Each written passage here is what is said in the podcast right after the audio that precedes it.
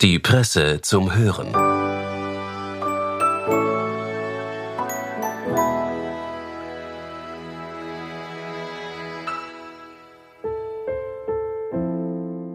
Hallo und herzlich willkommen bei der Presse zum Hören. Bin ich die kaputte Schulter? Diese Frage stellt sich die junge Wiener Autorin Sophie Reier. Sie ist ausgerutscht, hat sich verletzt und musste notoperiert werden. Doch anstatt sich diesem Leidensweg hinzugeben, hat sie dieses Ereignis als Auslöser genommen, um sich ihrer Situation auch literarisch zu nähern. Berührend beschreibt sie ihre Gedanken, die sich bald auch auf den Seinszustand einer ganzen Gesellschaft erweitern. Viel Vergnügen mit dem Text von Sophie Reier. Es liest Julia Pollack.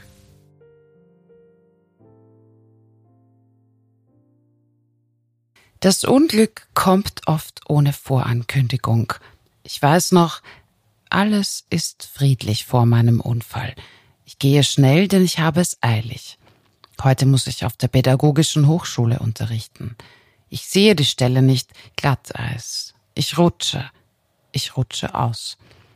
Ohne Vorwarnung verliert der Himmel sein Gleichgewicht, dann nichts mehr. Ich bin eine schwarze Stelle, die auf der rollenden See des Asphalts schwimmt. Alles bewegt sich um mich herum in meinem Schwindel, nur ich halte still.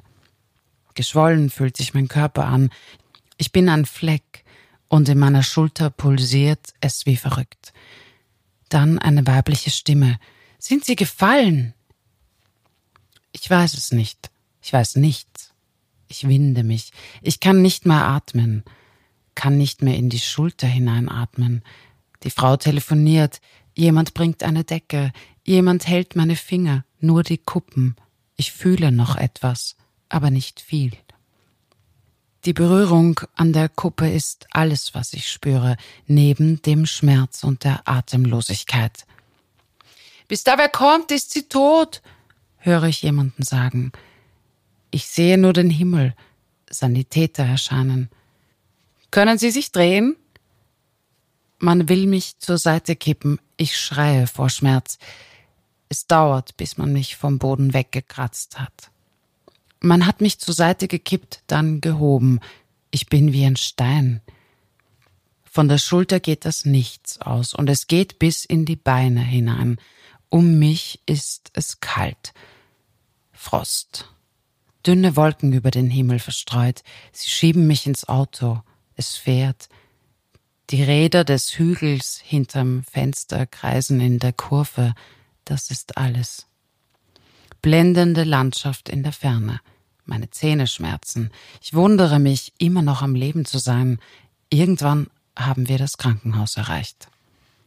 Eine Krankenschwester hilft mir, mich auszuziehen für das Röntgen. Ich sterbe vor Schmerz. Sie knöpft mir den BH auf. Ich bin darin nicht so gut bei anderen, gibt sie zu. Ich lache, ich auch nicht.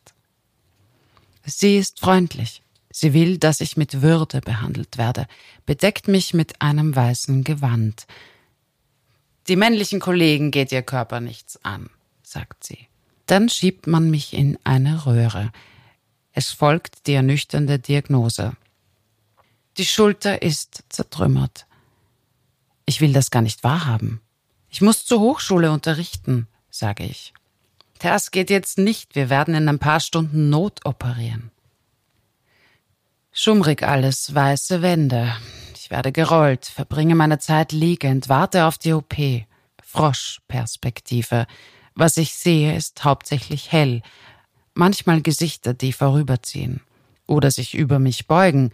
Sie haben Masken, wie alle. Auch ich trage eine Maske, aber das fällt mir gar nicht mehr auf. Ich bestehe nur noch aus Schmerz in der Schulter. Der Schmerz ist tief, er strahlt in den Körper aus, man nimmt mir Blut ab. Ich bin ein verkabeltes Ich, ein Ich an Infusionen. So vergeht die Zeit. Ich warte. Man zieht mir Netzstrümpfe an und hängt mich an einen Schlauch. Ich weiß nicht, wie ich mich ablenken soll. Der Schmerz ist namenlos. Man nimmt mir Blut ab. Man nennt mich die kaputte Schulter. Nach und nach werde ich kleiner und kleiner. Ich fühle mich immer weniger als autonomes Wesen und immer mehr als eine Art Ansammlung biochemischer Mechanismen. Im Krankenhaus stellen wir längst keine Individuen mehr dar. Bauchspeicheldrüsen können heute von iPhones kontrolliert werden. Menschen werden zu Cyborgs, nutzen tragbare Sensoren und Computer, um ihre Krankheit zu kompensieren. Von Hörgerät bis Bypass ist alles drin. Aber auch die Gesunden genießen diesen Luxus bereits. Der Gestalt informiert eine Fitness-App namens Deadline darüber, wie viele Jahre man noch zu leben habe, wenn man die gewohnten Strukturen in seinem Alltag beibehält. Die Quantified Self-Bewegung indes geht von der Idee aus, der Mensch bestehe nicht aus einem Ich, sondern aus mathematischen Mustern. Man solle nicht meditieren, solle seine Daten sammeln, wenn man vorhabe, mehr über sein wahres Potenzial zu erfahren. Dazu dienen Fitnessarmbänder, Sensoren und Apps. Solch ein Fitnessarmband sammelt beispielsweise Schweißtropfen, misst den Puls und gibt Ratschläge wie einmal die Woche Schach gegen Demenz. Endlich werde ich in den Operationssaal geschoben. Die Welt ist nur mehr ein Oben und ich bin ein Unten. Alles stiert mich an und seziert mich mit Blicken. Zum Glück ist die Anästhesistin freundlich. Sie macht Witze. Es hilft gegen die Schmerzen. Atmen Sie ein und aus und denken Sie an mich, Süße, sagt sie, während sie mir das Gerät an die Lippen drückt. Ich schlafe ein. Ich bin ein heller Raum in der Narkose, ein Raum aus weichem Licht, leer und warm, ein wenig orange, wie in einer Gebärmutter.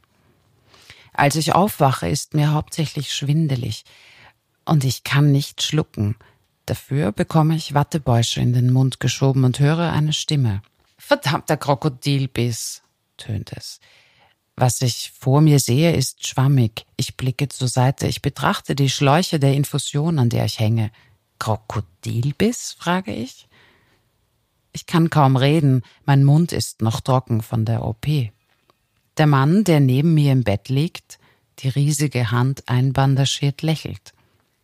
Ja, ich bin Zoowärter. Aber dabei war es nur ein kleines Krokodil, meinte er, auf seine Hand deutend, das Baby. Ich glaube zu halluzinieren, schlucke schwer. Bin ich gestorben? Ist das alles bloß ein Traum oder das Fegefeuer oder die Hölle? Ich hab mein Pferd, grinste eine Krankenschwester, die vor mir auftaucht und schiebt mir einen Wattebausch zwischen die Lippen. Ich meine Schildkröte, sage ich mit müdem Mund, fast lallend. Super, die darf man auch bei Corona sehen, lacht die Krankenschwester. Ich durfte mein Pferd eine Zeit nicht reiten wegen Corona. Pferde sind Krankheitsüberträger. Ich musste es an der Hand führen. Es hat ordentlich abgebaut. Oje, sagte der Mann mit dem Krokodilbiss. Verrückt, murmle ich. Lief denn bei mir alles okay ab während der OP? frage ich die Schwester und merke, wie mir die Augen zufallen. Sie zögert. Fremdblut drei Liter höre ich dann im Halbschlaf. Was?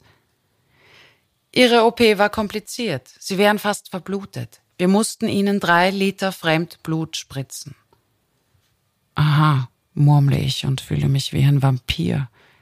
Dann schlafe ich ein. Eine Mischung aus Licht und Schatten ergibt das Leben. Mehr nicht, denke ich später, als ich aufwache. Die Medizin der Gegenwart ist nicht zu verachten. In der Nacht wäre ich fast verblutet, heute darf ich schon wieder nach Hause. Und auch der Zoowärter hat seine Hand wieder. Er verabschiedet sich lächelnd.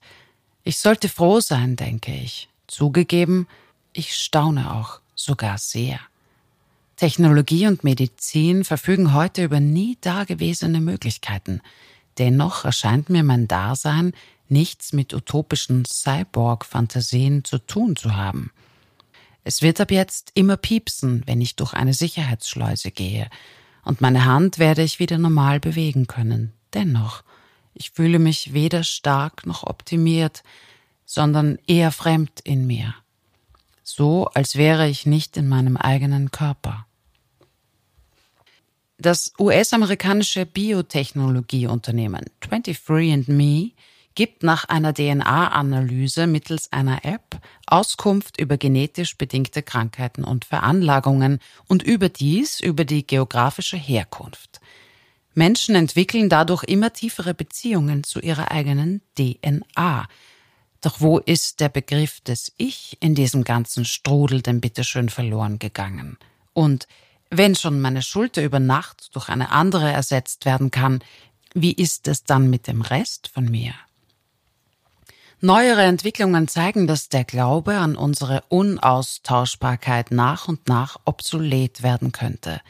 Den Begriff Individuum müssen wir hinterfragen. Zum einen verlieren die Menschen mehr und mehr ihren wirtschaftlichen und militärischen Nutzen. Vieles kann inzwischen einfacher von einem Computer ausgeführt werden. Und zum anderen hat dies zur Folge, dass das politische und ökonomische System uns nicht mehr viel Bedeutung beimisst. Wichtig ist das Kollektiv. Das Individuum verliert jedoch, wie es scheint, mehr und mehr an Bedeutung, vor allem wenn es nicht dem Markt dient. Unser System wird nach wie vor einige Einzelpersonen schätzen, doch diese werden sich eher in elitären Kreisen bewegen, während die Masse der Bevölkerung an Wert, Sinn und Bedeutung verlieren wird. Bis ins 20. Jahrhundert hinein hatte jede Hand, die einen Hebel oder ein Gewehr betätigen konnte, einen gewissen Wert. Heute lassen sich diese Instrumente viel leichter von Robotern bedienen. Wozu braucht es also noch Menschen aus Fleisch und Blut? Wozu braucht es mich? So vergeht die Nacht und ich liege wach, während ich mich über mich und meine Unaustauschbarkeit nachdenke. Es ist als stürze meine gesamte Biografie in ein finsteres Loch. Die Gesichter der Menschen, die mich bis jetzt begleitet haben, tauchen vor mir auf. Wie wäre es, sie in Teilen oder sogar ganz durch Implantate zu ersetzen? Würde es mir auffallen? Oh, mich schaudert es. Immer habe ich meine Tage mit Genauigkeit eingeteilt, aber jetzt entgleitet mir alles. Ich habe Schmerzen. Auch der nächste Tag ist eher mühsam. Alles geschieht wie hinter einer Glaswand. Ich erkenne mein Gesicht im Spiegel nicht. Anämisch verloren sehe ich aus. Nach dem Unfall zeigt mein Gehirn sich nicht bereit, die Zusammenhänge zu erkennen. Ich beginne also neu, beginne anders. Mit einem Fremdkörper in mir.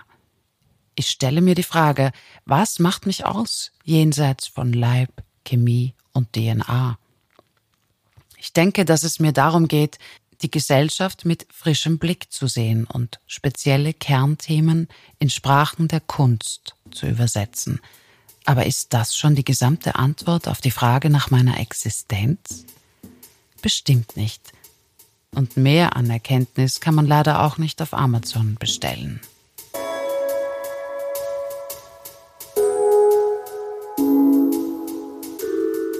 Das war der Text von Sophie Reier aus dem Spektrum der Presse.